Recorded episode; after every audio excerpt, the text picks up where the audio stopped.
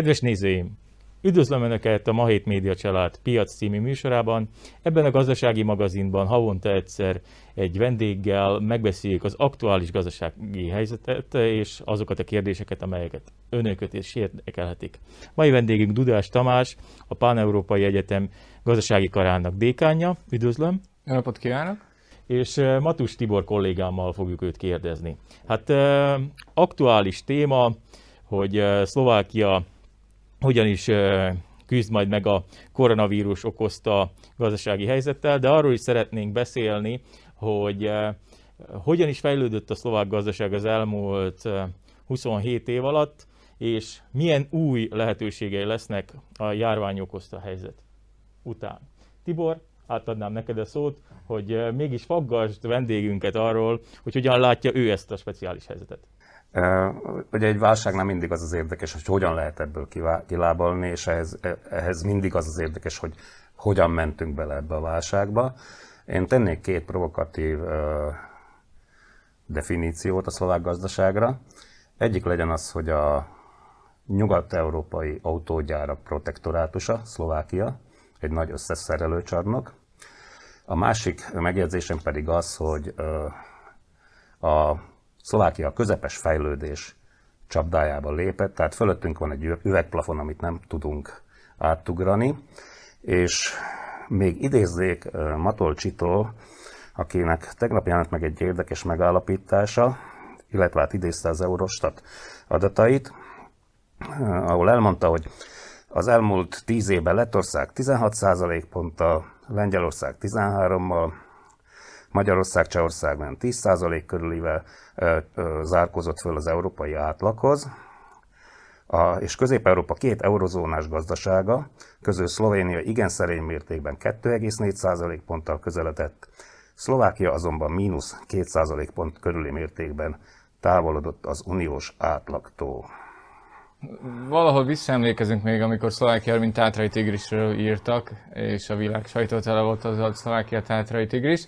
Ez a 2000-es éveknek az, tehát a 2009-es válságig, ugye, amikor a 6, 7, 8, 10 százalékos gazdasági növekedés. Ezt mondhatjuk, hogy a Miklós féle gazdasági reformcsomag, vagy reformprogram igen, tehát ez, a, ez a, ennek a hozadéka volt, tehát ugye amikor 98-ban a Mecsiai korszak véget ért, ugye akkor a Zorinda első kormánya, és aztán még inkább a második kormánynak a gazdaságpolitikai intézkedése miatt, és ugye ehhez hozzájött, hogy akkor kezdtük a, ezt a stratégiát, amivel a zöldmezős beruházásokat kezdtük nagy mértékben uh, behozni az országba.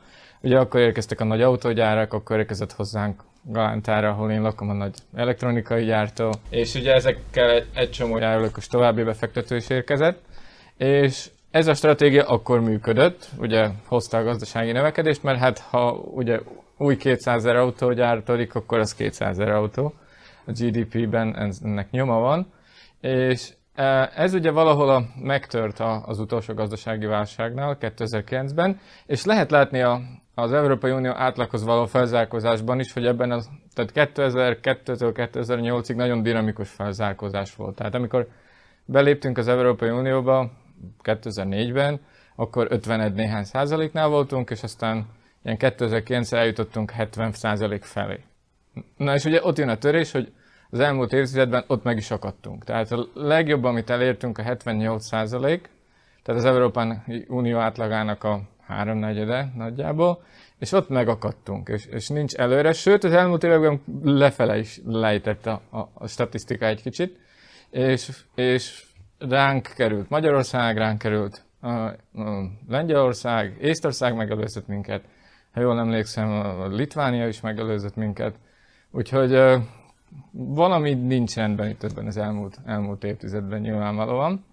És hogy mi nincs rendben, ugye ön is említette ezt a, a közepes bevételek csapdáját, tehát ez egy olyan elmélet, ami azt mondja, hogy ha egy ország fejlődik gazdaságilag, és ugye elér egy olyan szintet, ahol a, a bérekkel már nem tud versenyképes maradni, mert nőnek a bérek, vala, mindenhol nőnek a bérek, tehát, de viszont a, az innovációval még nem tud versenyképes maradni.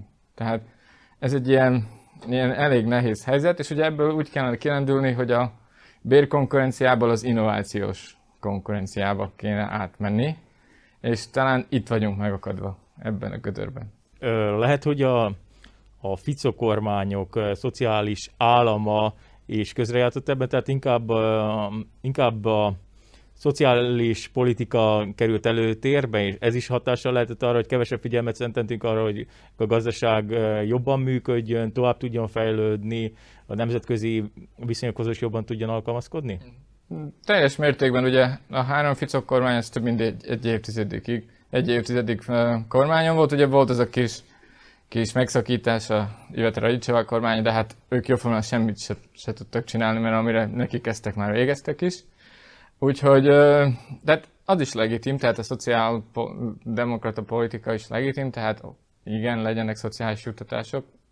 De azért ugye nem szabad az alapokat sem elfelejteni, hogy a, a gazdasági, a növekedés, az innováció, az oktatásnak a fejlesztése, tehát mert ha ezt nem építjük, hogy akkor nem haladunk előre, tehát ez, ez volt a baj, hogy sokat beszéltünk róla, sok stratégia született, én is olvastam jó párat, de valahogy a, az implementáció elakadt. Tehát, hogyha a stratégiát véghez kell vinni, ott, ott, ott vannak a problémák. Úgy tűnik, mintha a Fica kormány úgy, úgy bele,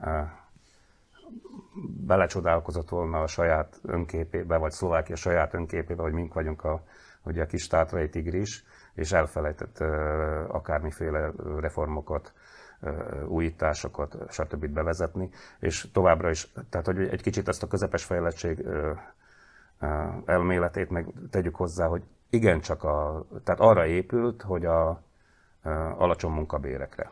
És, és ugye e, a következő fejlődési pont, ahogy ön is mondta, oktatásba, kutatásfejlesztésbe kellene fektetni. Szlovákia a kutatásfejlesztésbe azt hiszem talán Románia és Bulgária van mögötte nagyjából de mindenhol látszik, hogy ide nem jönnek kutatóközpontok, vagy nem jönnek valamilyen fejlesztőközpontok. Szerintem rá is térhetünk, és csemegézzük ki ezt a reformprogramot, mert, mert a válság azért valamit hozott, ugye? Legalábbis az Európa rádöntette, hogy valamit tennie kell, és előre kellene menekülni. Az e, elmúlt tíz év az eurozónát is elég ilyen érzékenyen érintette, tehát megnézzük a gazdasági adatokat, Hát elég gyenge volt a, a növekedés az egész évtizedben, alacsonyabb, mint az Amerikai Egyesült Államokban, Kínáról ugye már nem is érdemes beszélni. És tehát itt is már megindultak ezek a folyamatok. Ugye például Olaszország 10 év alatt szinte semmit nem haladt előle. Tehát amit elvesztettek az előző válságban, azt 10 évig tartott, amíg nagy nehezen visszaszerezték, és erre jött megint ugye a, a globális, globális koronavírus járvány, és és akkor, ahogyan is mondta, hát jó lehetőség, tehát igen, rossz a helyzet, de, de tényleg először az Európai Uniós tagállamoknak sikerült abban megegyezni, németeknek is, hogy ez, ez nagy dolog, hogy az Európai Unió közösen mehet fel hitelt. Ezt, ezt eddig a németeket tömmerően elzárkoztak, és ugye ez az a 750 milliárd eurós uh, újraélesztő mentőcsomag, uh, amiből mi is várjuk a 6,5 milliárdunkat, nagy, nagy erőkkel. És ugye ez volt a kikötés, hogy rendben van, vegyünk fel közösen hitel, de, de költsük ezt ugye fenntartható fejlődésre, innovációra, ezekre a progresszív dolgokra, ne csak, hogy feléjük. Ne felejtsük el ezt az innovációt, a program céljait, de azért itt még visszakérdeznék. Ön nem lát egy olyan veszélyt, hogy ez a közös hitelfelvétel, ez, ez a föderatív Európa eszmeisége felé vezet? Van, aki azt mondja, hogy ez az első lépés lehet, hogy a föderatív Európa válásnak az útján. Mások azt mondják, hogy ezt nem kell annyira, nem kell annyira komolyan menni. Szerintem a jelenlegi, ha megnézzük a jelenlegi klímát, vagy politikai klímát, nem nagyon van asztalon az, hogy Európa föderatívá váljon, de viszont soha nem lehet tudni. Például Mario Draghi, aki ugye nem még nevezték ki olasz miniszterelnöknek, ő azt mondta, hogy neki az egyik, egyik fő pontja, hogy ezt az olasz pártoknak is meg kell értenie, hogy az Európai Uniós költségvetés szeretne. Tehát vannak, akik, akik próbálják ebbe az irányba tolni a szekeret, de természetesen a tagállamok másik része, például Közép-Európa, ezzel húzóckodik, persze. Térjünk vissza akkor a reformprogram egyes uh-huh. elemeire. Ugye a legnagyobb rész ez a gazdaság zöldítése. Így van, az Európai Unió megadta a, a, a, az irányelvet, hogy, hogy minden országnak, hogy ebbe gondolkodjanak, hogy tehát a legnagyobb százalékot a, a, a zöld gazdaságra, és a másik legnagyobb százalékot az innovációra, hogy ennek a kettőnek ennek benne kell lenni, nincs mese, akinek ez nem lesz benne, ennek nem fogadják el a programját. A maradékot azt ugye rábízzák valamilyen szinten a tagállamokra, és ugye megnézzük, mindig csak munkaverziók szivár, tehát nem szivárognak ki, utoljára meg is jelentette a pénzügyminisztérium. Tehát ha megnézzük a, a legutóbbi munkaverziót, akkor ez nagyjából benne is van. Tehát a legnagyobb, legnagyobb azt mondom, hogy 1,4 milliárd a, a zöld gazdaságban van, de tehát nagyon, nagyon sok megy az oktatásra és a kutatásfejlesztésre. Azt hiszem, hogyha ezt a kettőt mhm. összeszámoljuk, ez több mint másfél milliárd. Tehát van benne potenciál. Nem képmutatás egy, egy kicsit Szlovákiában zöld gazdaságról beszélni, amikor még ugye a csatornahálózatok sincsenek kialakítva, mondjuk a települések egy jelentős részén, amit már meg, meg kellett volna csinálni, tehát még olyan alapvető dolgok sincsenek kialakítva, ami nyugaton mondjuk elképzelhetetlennek tűnik, tehát nem biztos, hogy ez az európai stratégia Szlovákiára annyira megfelelő. Vagy mit gondol erről? Szerintem épp, hogy most kell lépni, mert tehát nem csak például, például a, a, a szemétgazdálkodásban ugye az egyik legrosszabb Szlovákia a reciklációs szinten, tehát alattunk nem tudom, hogy van még valaki, lehet, hogy Románia vagy Bulgária.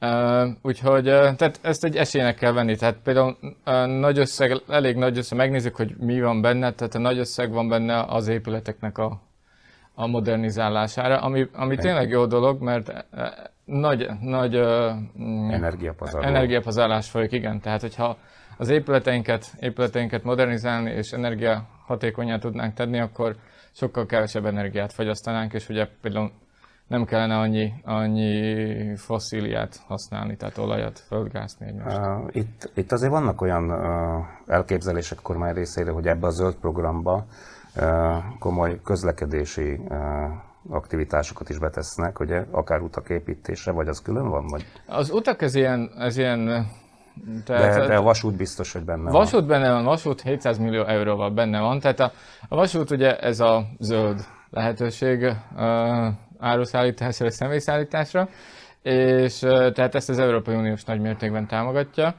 uh, és Szlovákiában ennek uh, erre jó lehetőségeink vannak, tehát a vasúthálózat megvan, csak csak javítani kellene rajta, modernizálni kellene rajta, és nem csak az északit, hanem például nálunk a délit is. Tehát a... A, a, a másik oldalon pedig azt hiszem, hogy ezeket, ezeket a nagy projektekre talán Szlovákia jobban merített, mint a, az előző időszakokban, mint a, mondjuk egy, egy operációs programokban, ahol sok kicsit kellett bevonni a, kellett volna bevonni a, ugye itt, itt, itt azért felvetődik az egész a merítés kérdése is.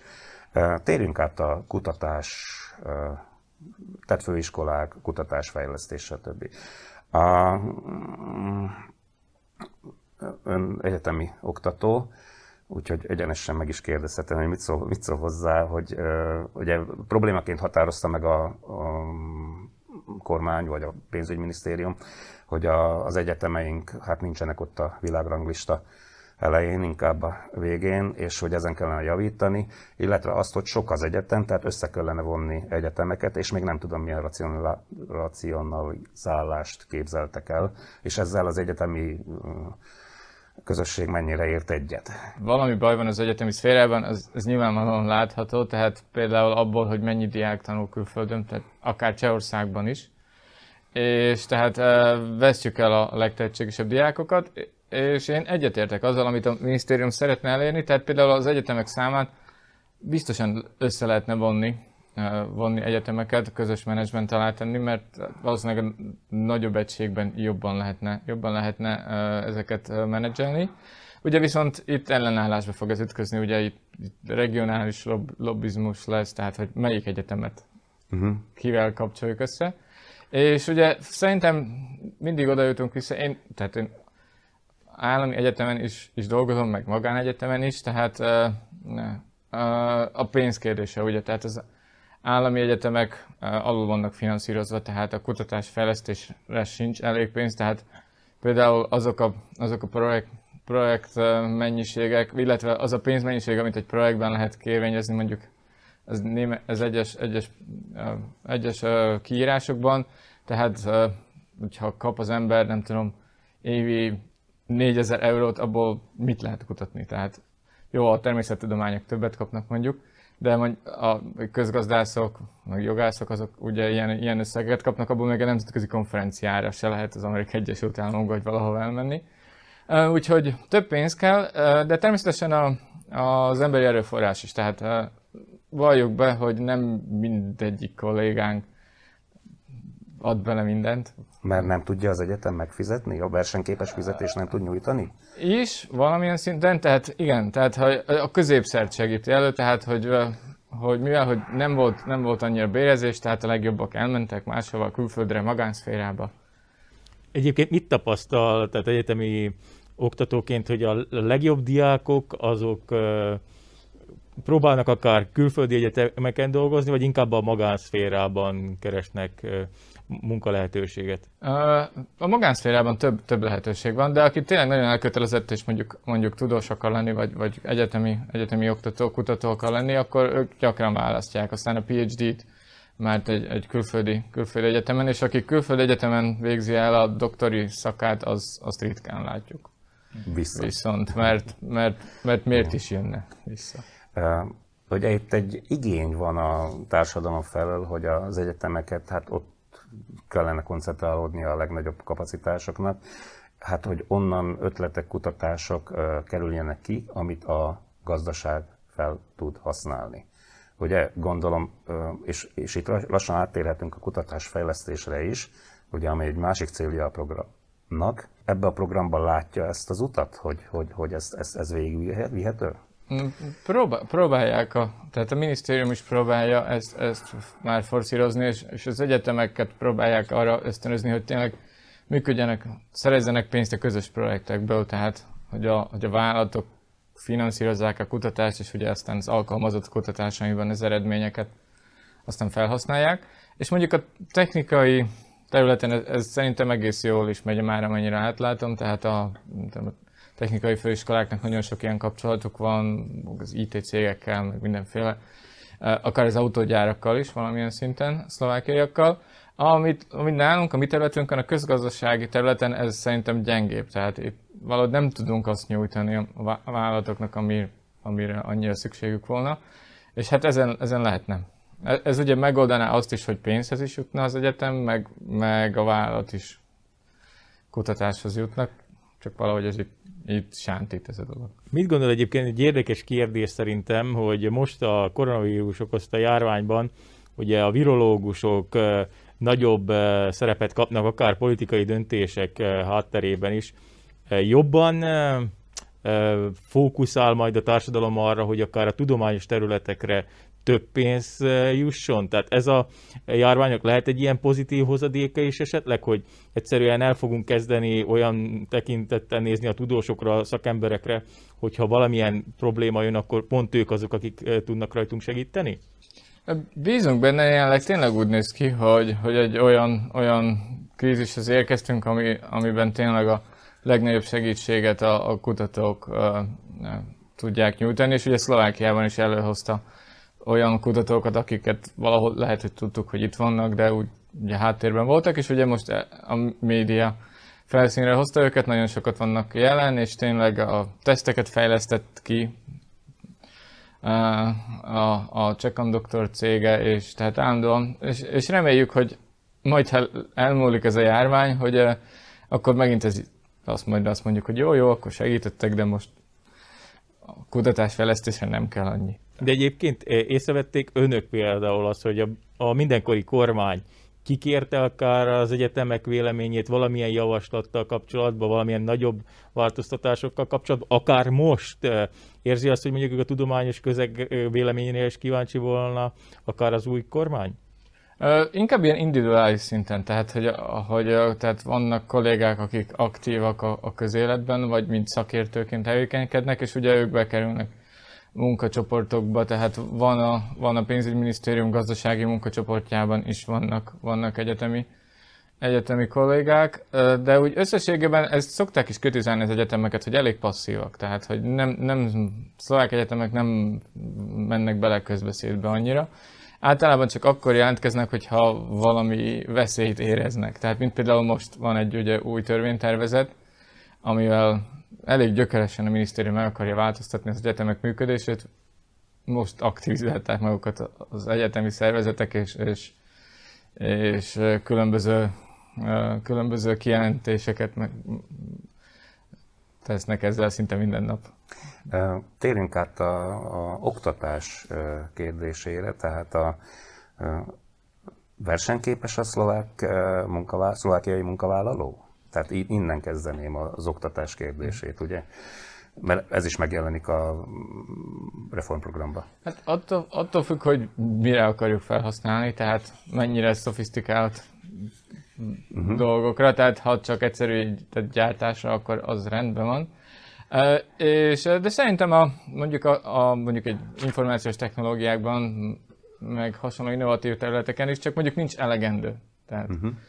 Az informatikai szövet, cégek szervezete már évek óta arról panaszkodik, hogy ezerek számára, tízezrek, tízezrek számára hiányoznak az informatikusok, de hát ezt nem lehet a fiatalokat kényszeríteni arra, hogy informatikát tanuljanak. De, de hát látjuk a nemzetközi összehasonlításokban, hogy tehát nem annyira versenyképesek az eredmények, tehát matematikában is elmaradunk, olvasásban is elmaradunk, akkor van az OECD-nek ez a, tehát a kritikai gondolkodás tesztje, abban is elmaradunk, tehát valami, valami nincs rendben nyilvánvalóan az iskolarendszerben. Egy lépés a digitalizáció, mert van egy digitalizációs csomagja is ugye a reformprogramnak. Nekem az a véleményem, hogy ez a digitalizáció igencsak a kormányzat vagy a állami állami infrastruktúra digitalizálásával törődik, nem pedig a, és, és igazából valahol békén hagyja azt, hogy a, az emberek, a munkavállalók, a vállalkozók hogyan használhatnák ki a digitalizációt. Ugye ez is versenyképességi mhm. kérdés. Valahol mondjuk érthető, mert ugye a kormány tehát a saját, saját folyamatait próbálja valahogy digitalizálni, és ugye már eddig is próbálta, Ugye mindig elhangzik ez a legendás 1 milliárd eurót költöttünk a digitalizációra, és az eredmény olyan, amilyen. De tehát sokat lehetne fejlődni ezen a téren is, tehát ha miért nincs mindannyiunknak 2021-ben egy applikációnk, amivel a kormányjal tudunk, tehát ügy, ügyintézni tudunk. De viszont az egy iskolák digitalizációra is, is ott is sokat kellene javítani. Ugye a járvány megmutatta, hogy hogy néz ki a távoktatás, tehát vagy hogy a tanároknak nincs egy notebookjuk, vagy nem volt a válság elején egy notebookjuk, amiről a távoktatást el lehet intézni, vagy nem volt internetjük. És tehát lehet látni, hogy az oktatásban is ez egy lehetőség, hogy vannak dolgok, amiket lehet, hogy lehetne digitálisan is csinálni. Tehát lehet, hogy nem kellene állandóan a füzetekben másolni a tananyagot, mert látom otthon a fiamat is, hogy néha nem tudom miért, mire jó, de hát lehet, hogy az íráskészségnek a fejlesztésére, de hát szerintem 2021-ben ez már nem annyira feltétlenül szükséges. Felvetette azt a kérdést, hogy miért nincs egy, egy telefonapplikáció, ahol minden kormányzati dolgot el tudunk intézni. Talán azért nincs, mert minden minisztérium saját maga kezdett el kifejleszteni. Mondjuk ez történelmileg így alakult, Viszont a, a mostani kormánykoalíciós vitákból úgy tűnik, mintha ez a ágazati sovinizmus, vagy nem tudom mi fennmaradt volna, sőt, hát a, elemezzük egy kicsit a kormányfőnek a múlt, hét, múlt heti, vagy, vagy pár napja elhangzott kijelentését, hogy a választásokon elért eredmények szerint osztanák a, szét a reformcsomag pénzeit ami egy, hát mondjuk úgy ki, hogy a, a Szulik, ugye a gazdaságminiszter nyilvánvaló butaságnak minősítette. Ez ugye megint csak valahol érthető, mert hogyha megnézzük ezeket az állami intézményeket, ugye mindenki tehát minél több pénzhez szeretne jutni, és minél több befolyás, tehát mindegyik minisztérium szeretne befolyásosabb lenni, mint a másik minisztérium.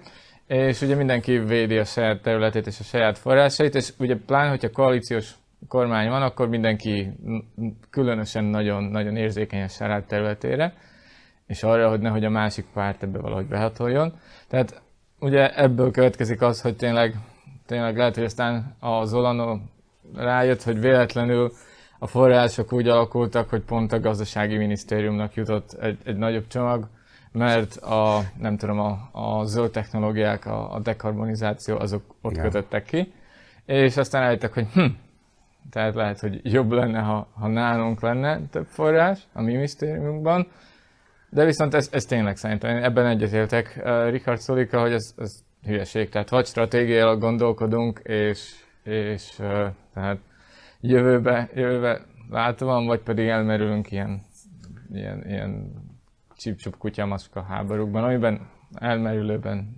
látszunk. A végére van egy olyan kérdés, ami inkább aktuál gazdaságpolitikai kérdés, hogy mit lát egyébként, hogy milyen intézkedésekre volna rövid távon szüksége a szlovák gazdaságnak ahhoz, hogy ebből a helyzetből, hogyha végre jobbak lesznek a járvány eh, adatok, jól tudjunk kijönni, mert ahogy az elején is elmondta, az előző válság egyfajta törést okozott a szlovák gazdaságban. Hogyan tudnánk elérni azt ön szerint, hogy ez a következő tíz évvel később kezdődő válság egy pozitív változásnak a kezdete legyen? Te már látod, hogy tíz év múlva. Előfordul, tehát ilyen évtizedes gyakorisággal. A rövid távban indítanék, tehát legfontosabb, tehát hogyha megnézzük a szlovák gazdaságot, akkor a, a mostán a pénzügyminisztériumnak vannak ilyen nagyon jó heti jelentései a helyzetről, és abban lehet látni, hogy az ipar működik, a szolgáltatási szektor azt mi is látjuk, kimegyünk az utcára, hogy nem. Ugye, ha azt akarjuk, hogy ez a, ez a szektor újraéledjen, akkor a járvány helyzetnek kell javulnia, nincs mese. Tehát valahogy ez, ezt, ezt kellene viharos gyorsasággal javítani mert nem tudom, a, meddig bírják ki még a kis vállalkozók, akik kéttermeket, kávézókat, panziókat, mi egymást működtetnek, fodrászatot, hogy nem mondjam. Uh, úgyhogy ezt kellene a szolgáltatási szektort, vagy ha nem tudjuk beindítani, akkor a segélyezést kellene meg, meggyorsítani, mert olvassuk a történeteket, hogy nem elég gyors és nem elég, nem elég dinamikus. És ugye hosszú távon a legfontosabb dolog pedig az, hogy tényleg ezt az Európai Uniós forrásokat effektíven használjuk fel. Vagyis, hogy tehát egyen felhasználjuk, tehát le tudjuk hívni, mert láttuk a múltat, és, és hogy effektíven. A, mondja, hogy az ipar működik, a, a termelés működik. Igen, a termelés. Viszont a, a befektetések terén elég nincsenek jó hírek, főleg ami a külföldi befektetések érkezését illeti. És azt hiszem, hogy itt talán proaktívabbnak kellett volna lenni a gazdasági kormányzatnak. Uh, igen, tehát azt vegyük tehát figyelembe, hogy ugye egy globális válság van, tehát a külföldi befektetések, múlt héten láttam Olyan a legkisebb adatokat, igen, majdnem felére estek vissza, tehát a befektetők nagyon óvatosak. Ez nem, vágok, azt hiszem Szlovákiában 80%-kal estek vissza a külföldi befektetések. Úgyhogy igen, tehát hm, különleges időket élünk, tehát, tehát nem, annyira, nem annyira hibáztatnám a kormányt ez ügyben, de viszont igen, tehát a, a, a vállalkozói, vállalkozói szférának a, a javítását és az, hogy, hogy versenyképesebbek legyünk, tehát ez a kult szó. Tehát úgy, úgy használjuk fel ezeket az uniós forrásokat is, hogy Szlovákia egy versenyképesebb főnixként bukkanjon ki a hamuból. Ön mennyire ért egyet, még, még visszatérek a reformprogramba, számomra egy dolog hiányzik a reformprogramba, valahogy nem érinti ez, nem foglalkozik azzal a, a, a regionális megosztottsággal. Tehát, hogy, a, hogy van egy gazdag nyugati része Szlovákiának, meg egy hát, éjségzóna, elmaradott keleti-délkeleti része. Szerintem ez egy olyan gond, ez hasonló gond, mint Olaszországban, ugye, mint az észak-déli. Valahol, valahol lesz hiánya van. Szektorálisan van felépítve alapvetően.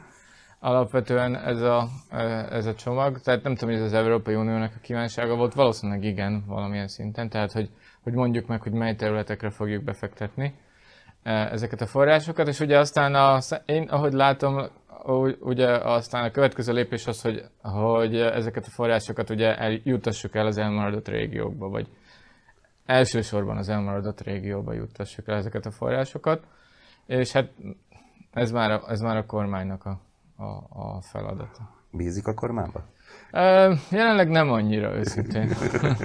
nem túl jó vég, végszónak, tehát hogy nem bízunk a kormányba, de sajnos ez nem csak a gazdaságpolitikában van így. Én szeretném megköszönni Dudás Tamásnak, hogy eljött hozzánk, önöknek, kedves nézőink, azt, hogy figyeltek ránk, kövessék önök is a Ma Hét Média család minden tartalmat. További kellemes napot kívánunk! Viszontlátás! Viszontlátás!